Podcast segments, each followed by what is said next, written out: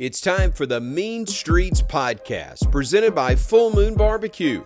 For the only podcast with an inside look at Crimson Tide basketball all season long, turn to the Mean Streets. Britton Johnson and William Galloway take you from tip to buzzer with complete coverage of the Alabama Crimson Tide men's basketball team. Here's your host, William Galloway. Welcome in to week two of the Mean Streets podcast presented by Full Moon Barbecue. I'm joined with Britton Johnson. Britton, an exciting first week of Alabama basketball. Welcome to week two. Excited to do another podcast. We're also thrilled to talk with Chris Stewart here shortly. But Britton, how you doing? Absolutely, I'm doing well. Uh, you know, glad we're getting week two in, and uh, obviously, like you said, great week one of basketball. Of of football, it's nice to get a dominant win again, and really feel good about ourselves. And you know, see Auburn lose was also just an added plus. So uh, overall, great weekend. Can't complain. Yeah, it was it was a very exciting weekend, a very busy weekend as well. And somebody that had a busy weekend was Chris Stewart, who joins us now on the Full Moon Barbecue Hotline. Chris, welcome in. Thank you for joining the podcast, which you unintentionally named. Um, how was your weekend? It was good. I appreciate you having me on. I'm glad it's uh, I'm glad it's on the air. It's going well, and I'm I'm flattered that somebody would actually, whether intentional or say, take something that I said intentional or not, and find that it actually has some productivity to it. So uh, I'm glad you guys are up and running, and I'm glad that it's called the Mean Streets. It's awesome. Yeah, let's let's just go back to that moment real fast. So, Britton, we mentioned it on last week's week one, but I think it was maybe the Arkansas game. Um, and let's just relive that moment real fast because Chris Brian, who you work with, is from Mountain Brook, and you know that was kind of a jab at him as well.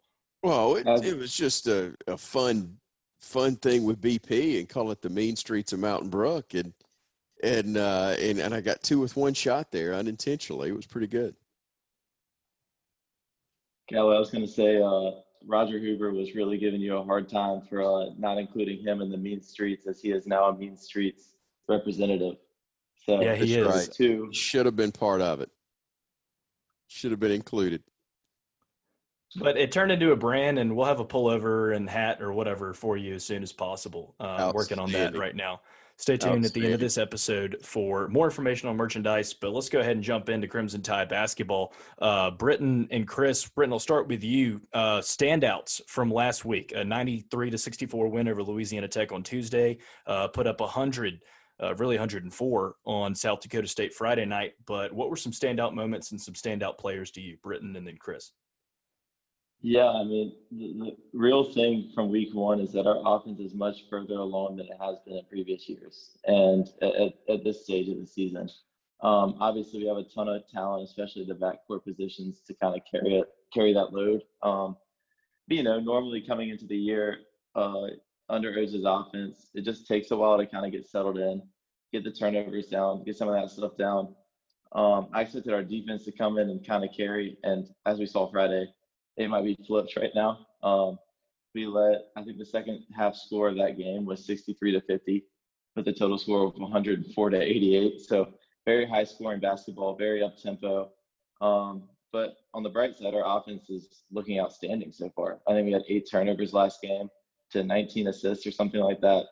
Really of sharing the ball well, um, moving it well, shooting it well. Very happy for, for you know some of the guys that have kind of performed maybe above what the public would think that they would have the first couple of games. You know, Darius Miles stepped up and had a great first couple of games, double figures in both games. Has he missed a three yet? I don't know that he has. Um, I think it's just one. one. Uh, it might have been a heat check, but I think he's like six for seven on the year from downtown, which is just outstanding. Uh, you know, I, I think Charles Bediako, we saw flashes of what we're going to see the rest of the year uh, in this past game. He's getting more and more comfortable the longer he's been out there. Um, knowing Charles, I mean, one of the most high character kids in this entire program, is an outstanding person, outstanding player. He's going to become a fan favorite over the year. The big that I think Oats has dreamed of in this system, the big that Alabama fans have been dreaming for in their system, in this system. Uh, that is what Charles would be for us this year. And I'm, I'm really a believer that over the year, uh, he's really going to stand out more and more. And man, I just love how the pieces of this team kind of fit together. You can't really see it until you're playing someone else, but I think uh, me being a player, but also just as a fan in general, um, there's a lot to be excited about about this team. No, I, I agree with you. And to me, it kind of starts, even though, uh, you know, I know JQ and JD mean so much, and, and with the nature of JQ's position and with uh, Shaq coming back from his senior, I said JD, but I meant Shaq. Eh, for for him to be coming back for another year and knowing what he means, along with again by nature, um, Jahvon Quinerly at the point guard slot, you expect that.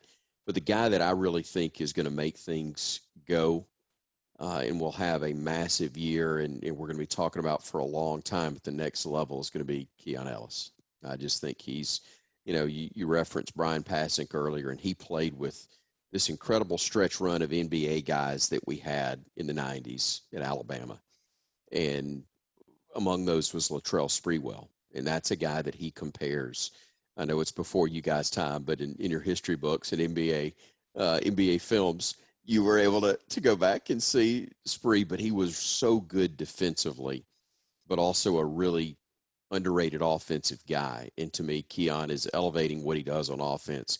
His percentage really good from three, um, incredibly athletic and capable as a scorer but it's on the glass, it's on the defensive end that he's going to. I think probably, and you correct me if I'm wrong on this, Britton, but I think he's a guy that's going to take the spot of Herb. That when there's one guy totally. that you have to lock down, you're Keon, he's yours. Keon, you're the guy. Go get him. And so that's that's who, unless it's a big, obviously, and that's where that's where Herb was so so versatile with his size. He could guard anything one through five, but I think it's fair to say most one through four guys, Keon is probably capable of guarding those spots too. Chris, yeah, uh, go ahead, Britton. Oh, I was just gonna say Keon's just been absolutely outstanding, and obviously we kind of had an idea of what we were getting coming into the year. Um, dude's just a winner. Like that. If you were to say one word about Keon Ellis, he is a winner. His plus minus first two games, I think was plus 63, meaning that you know when for those who don't know, when he is on the court, uh, we are beating the team we are playing against by 63, you know, and and so he is just unbelievable the way he impacts the game. Yeah, something that we've really been challenging him on, which is something that Herb did so well. Sometimes we would stick Herb on the worst offensive player on the opposing team. And the reason for that is so he could muck up everything else and impact outside of his own area. And that's something we're really challenging Keon on this year uh, is we know he can guard his guy. We know he can really make the life of the guy he's going up against really difficult all night. But can he cover up for his teammates' mistakes? And that's something that we've really been pushing him on, challenging him on. I think it's something that he's going to really excel at over the course of the year. He's a dog. I mean, I think that's just the one way to put it. The plus 63 is insane. And once I saw that stat, I mean, it was plus 37 alone in the first game. Um, he's just a dog. And and maybe hopefully we'll get the chance to talk to him at some point um, later this season on the podcast. But another guy, too, Britton, you mentioned, is uh, Charles Bediako. And Chris, I don't know if y'all have had the chance to mention on air uh, Angry Chuck, but Britton, oh, talk yeah. to me Oh, okay. Then tell me about that, and then Britton, tell me about Angry Chuck and who he is um, on the court versus in the locker room. Chris, you can go first on that. No, you you take it. You, oh, it, will be much better coming for you because I'm just I've quoted Passink and and Passink has gotten it from inside the inside the team there. So you go ahead and share it. I'll start by saying I don't think Charles is quite taken to that moniker yet. Maybe he'll warm up to it over the course of the year. Uh, but it, it's really something that's that's hilarious because you know before these this uh, Canadian invasion we've had the last couple of years, I hadn't really had the pleasure of meeting too many Canadians, and I didn't necessarily believe the stereotype that they're all just too nice for their own good. But man, I mean, over the course of the last few years, we've had Primo, we've had Keon Ambrose, and we've had uh, Charles, and those are three of the nicest human beings I think I've ever met in my entire life. Like it's just know, Primo, I'd laugh about and say he's the least nice of the three, and he's still one of the nicer, you know, more gentle spirited, m- more humble kids you'll ever meet. And it, it, was just like he was at least nice to the level that I could, you know, poke fun of him without feeling terrible about myself. Whereas you know, Keon Ambrose and Charles are literally so nice that if I did anything to make fun of them even a little bit, just in a, a friendly way, I feel terrible about myself because these guys are too nice for their own good. Um, and they'd be incapable of poking fun at me back. Uh, but yeah, that's that's just who Charles is. I mean, I remember one of the first days he was here, and you gotta keep in mind this dude was I don't know if he was a final five or four star, but he was, you know, top 25 in the country, something like that, came out of high school, huge recruit for us. And so I'm kind of getting to know him. And one of the first conversations I had with him is, is him saying, you know, I just feel really bad that these managers have to rebound for me. And I'm like, dude, like, you got to get used to that because like that's just something that's like such the norm and no one i've never heard that before especially from a highly talented, highly talented player like him. Um, I thought that was so funny, but that's just who he is. That's his character. Um, it's never about him. He's a, just the epitome of a team first guy. And, and so the angry Chuck thing has kind of evolved from, I mean, he's just a great player, but sometimes, you know, you got to play with that extra uh, bit of competitive fire. And it's not that he's not competitive. I'm not trying to take that away from him, but uh, just going into like, man, sometimes you have to play a little pissed off, you know. And yeah. no more Mr. Uh, alter e- you got to go alter ego on occasion, and, and, that's where he can kind of be free to do that is on the floor and and maybe be the guy that he's never been. I don't know that he even wants to be. Probably doesn't because mm-hmm. he is such a good guy. But you can do that on the floor, and and I yeah. guess that's where the that's where angry Chuck is mm-hmm. uh, has come from. We need to put a trademark on that and make some shirts or something. I'm surprised can, you had done this. I know you. He can do NIL. I mean, let's make some hashtag Angry Chuck shirts. I made a meme uh, late Friday night about it. I, I think yeah. you're the great entrepreneur in this group, so get it done. Yeah, one of my uh, one of the sayings we have in the program is the one place you can be really selfish as a player is as a rebounder you know, you can be as selfish as you want rebounding the basketball. No one will ever be mad at you for getting too many rebounds. And so uh, that's just an area where we need Charles to sometimes get 10, 15 rebounds in a game. And, um, you know, he'll do his job. And I, I, think he has no issue with him getting five and Keon Ellis rebounding like he's been rebounding and getting 10, 12 rebounds. And sometimes we need Charles to step up and get those rebounds, though. And so I think we'll see more of that throughout the year. Chris, what have y'all brought up about Angry Chuck? Like, what has Brian mentioned? What have you mentioned? And then also, what do you see out of him? Because Alabama hasn't had a big like him in years. Physically, yes, Alabama's had bigs like him, but with his skill set, no way. Yeah, well, Brian's just said basically, you know what what Britton has, where it's he's the he's so far removed from being an angry guy, but you kind of want him to be on the floor a little bit, and when he plays with the edge and a little anger, then you can you can drop that in and hope that he'll he'll make that transformation. And and we've seen the flashes of it in the first couple of games. But you know, a, a guy that runs the floor extremely well and catches the ball so well in traffic. I mean, there's there's the stuff above the rim that with his body type you expect, even though you respect it a lot, and he's very good at it, obviously.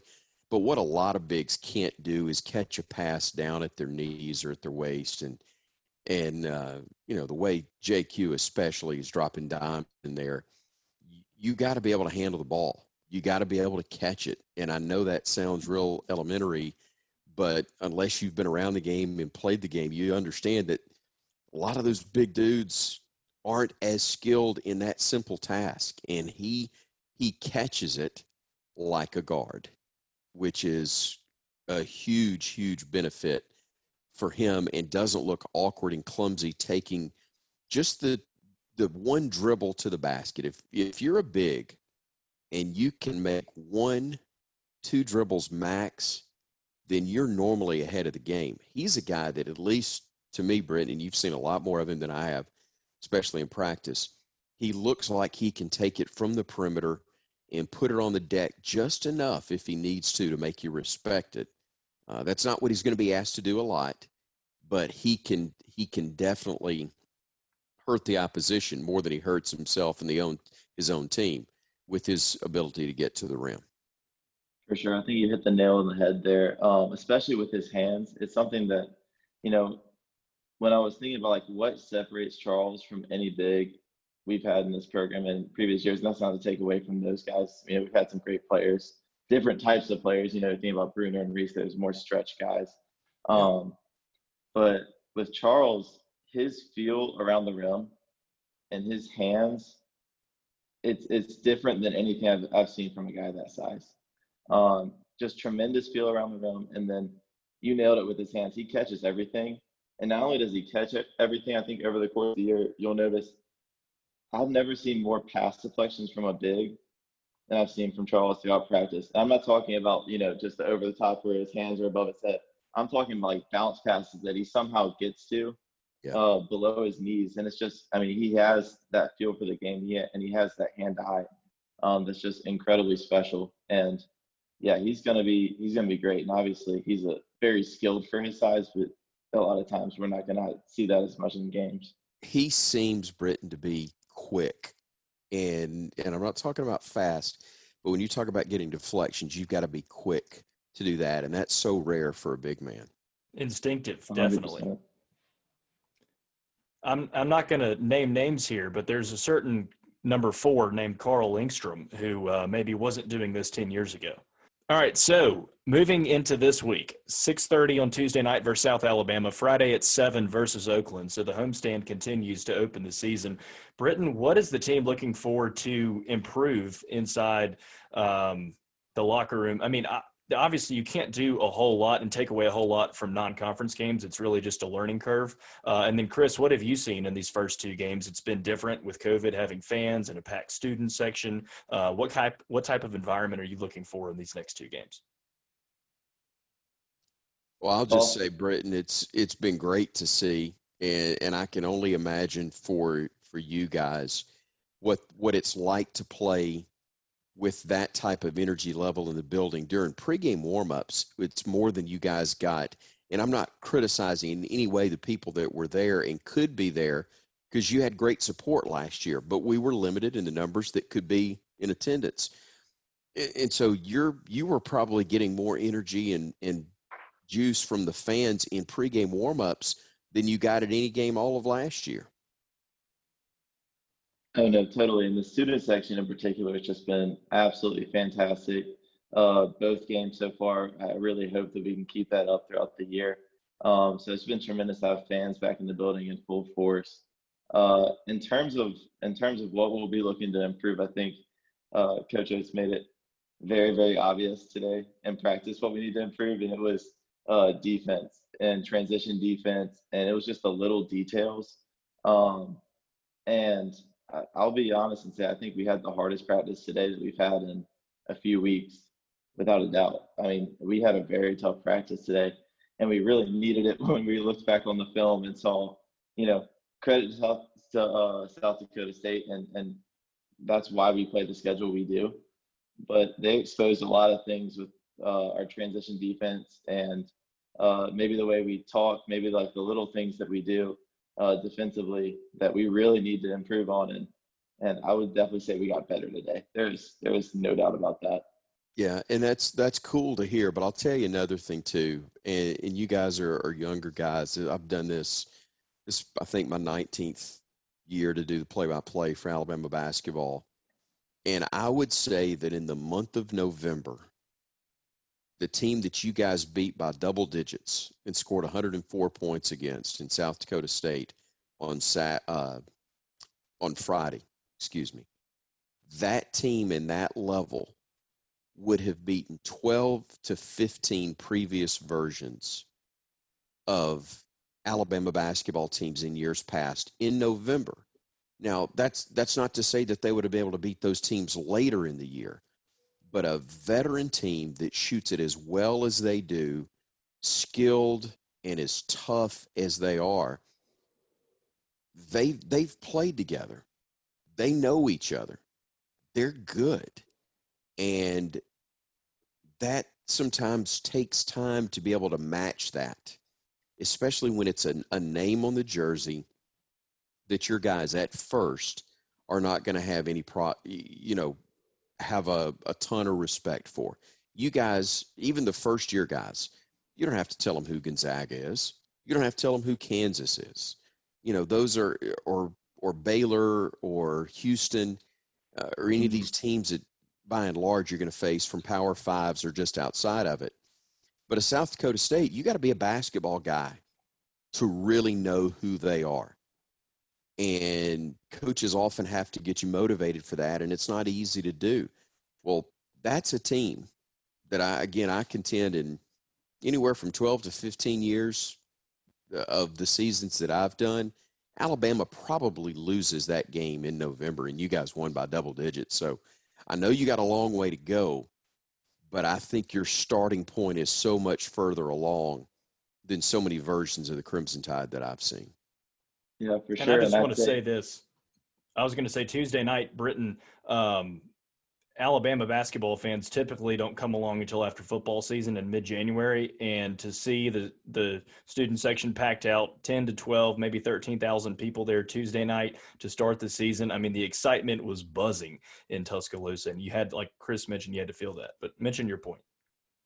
Yeah, I was just going to say, you know, a combination of I, I agree, especially being in the program now for four years and looking at, you know, the way you know we've played these mid-major teams in November. But I'd also say, especially coming off of the the win we had on Tuesday, if you know maybe some of the previous teams I was on won by 29 against a very good La Tech team, and then had a South Dakota State team on Friday, it, uh, it, we just probably would have had a big letdown game. And and I still don't think we played perfectly, uh, but I think the energy was good. And again, a lot of credit goes to the fans on that, and that you know, the fans didn't read the name on the jersey either and just say, well, I'm not going to show up then.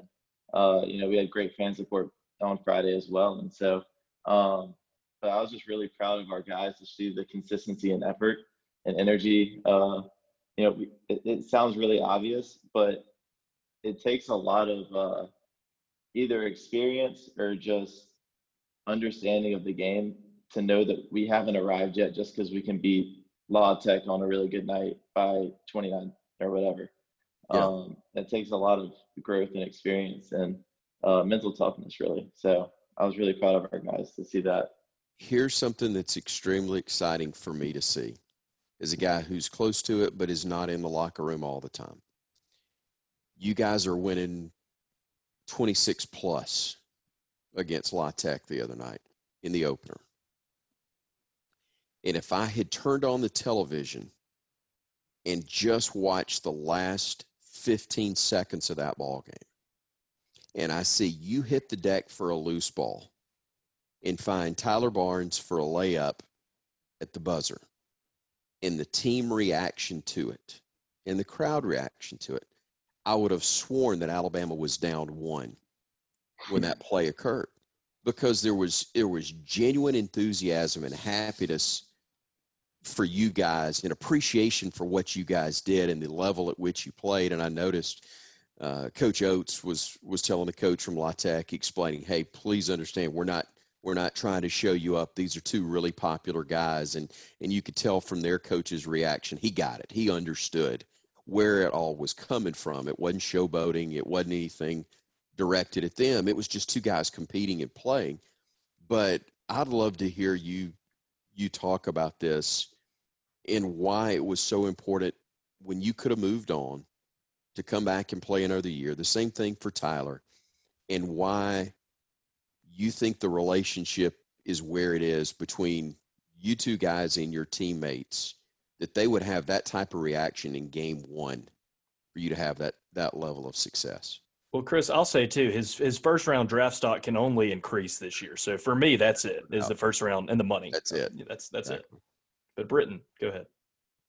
Yeah, so I guess the first funny funny bit on that, and I appreciate everything you said right there. Um, is we told Tyler after, especially when watching the clip, for like TV in like ten years, you got to clip that and then tell your kids, and don't show the scoreboard, and tell your kids, I just hit the game-winning shot.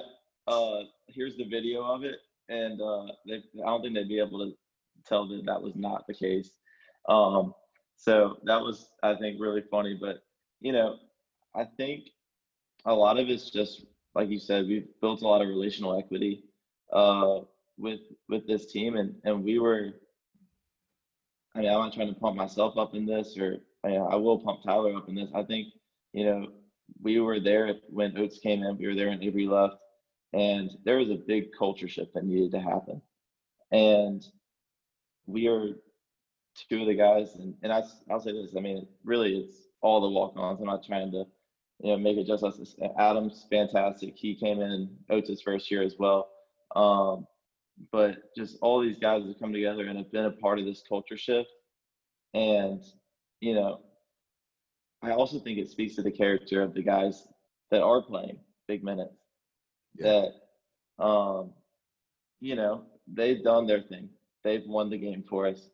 Um, but they know what it means to me. They know what it means to Tyler to get on the court and to do something. And so I think it speaks to how unified our locker room is.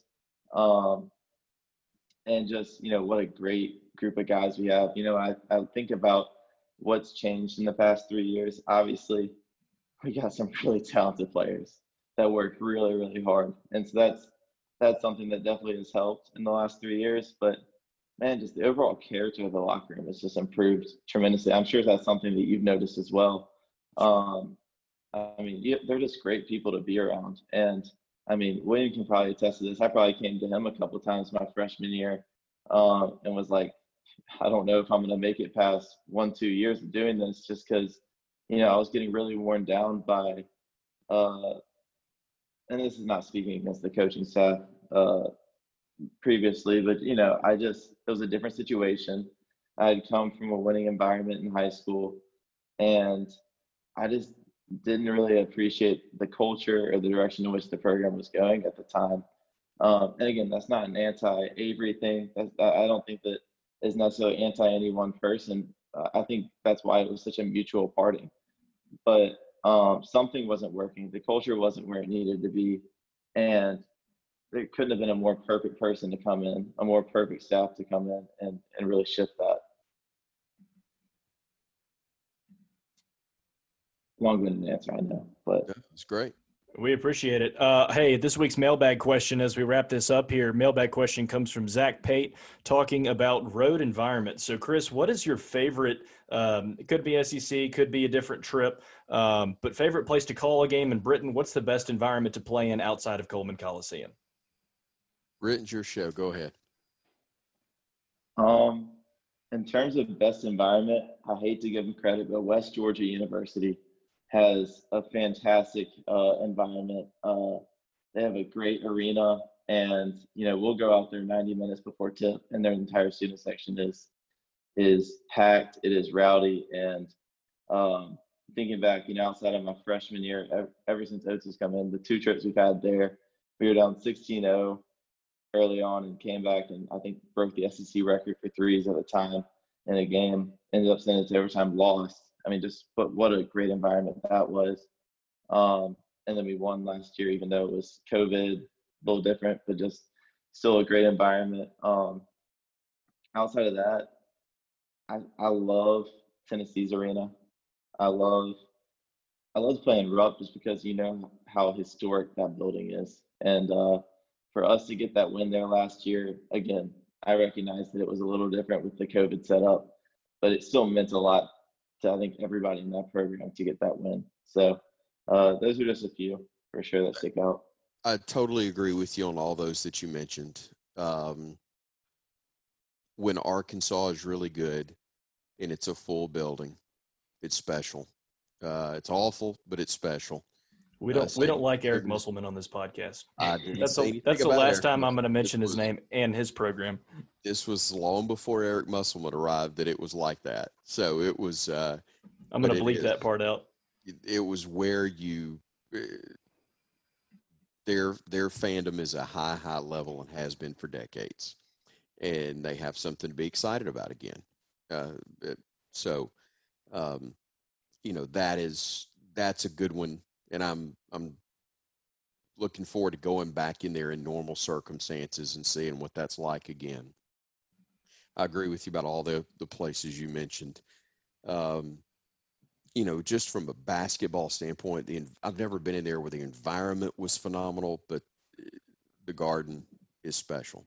Basketball at Madison Square Garden is special, whether it's a regular season game, as I've done early season tournament win over Villanova or um, very first game I did for Alabama. We are preseason number three, excuse me, preseason number eight, taking on preseason number three, Oklahoma. I'm not even sure you guys were born then. William, you may have been. Uh, hey, we are 98 and 99, just for the record. Okay. All right, you're 2000. right. But Britton was 2000. Yeah, well, this you were you were babies, but it was mm-hmm. uh, it was special to be in there when it's a big game and it's at the Garden. That's a really really cool thing. So uh, there are a bunch of them, and I've been fortunate to see a lot. You know, it's a deal where I hope I'm not at Gonzaga because it will mean football is in the SEC championship game, and I'll have obligations there. But um, you know, you guys are going to really enjoy, even though it's, it's Seattle, it's not the kennel uh, there on campus. But I think that environment in, in Seattle will be great. You where it's going to be um, our environment for the Oklahoma game and what I think our environment against uh, Baylor and Houston will be will be really special too. That lovely game when Herb Jones adopted Trae Young, that was a, a beautiful thing. He signed the papers that day. Surely did. Hey, that's going to do it here for week two, the Mean Streets podcast presented by Full Moon Barbecue. And remind everybody to follow us on social media Twitter and Instagram at Mean Streets Pod. Follow Chris as well, although I'm sure you already do. Follow Britton, and you can follow myself. Just a reminder also, we want to engage the listener. Britton talked about that a lot in week one. It's all about you, the listener. Chris, we always appreciate talking to you, the influence that you have, and the impact you have on not only Alabama basketball but Alabama athletics. I want to thank you for the time, um, and hopefully, uh, if you if you have time post games Britton and I are trying to do these Twitter spaces, these live chats afterwards. And oh, all nice. listeners of the podcast, we want y'all to tune into that as well. So we will tweet out after games when we're going to do a Twitter live chat, a Twitter space. So check us out on there. And also some merchandise coming soon, working with Bandwagon and David Knight in Homewood to get some pullovers, some hats, some golf shirts, and some good merchandise coming soon with our with our great logo. Thanks to Michael Tortorisi at DSC. Chris, want to thank you again. Uh, Britton, want to thank you as well. Obviously, this is your podcast. Um, but another great episode, and thank you guys so much. Looking forward to a great week two of college basketball. Enjoyed it. Thanks, guys. Appreciate you having me. Good luck with it. Yes, sir. Appreciate you, Chris. Roll Tide. Roll Tide.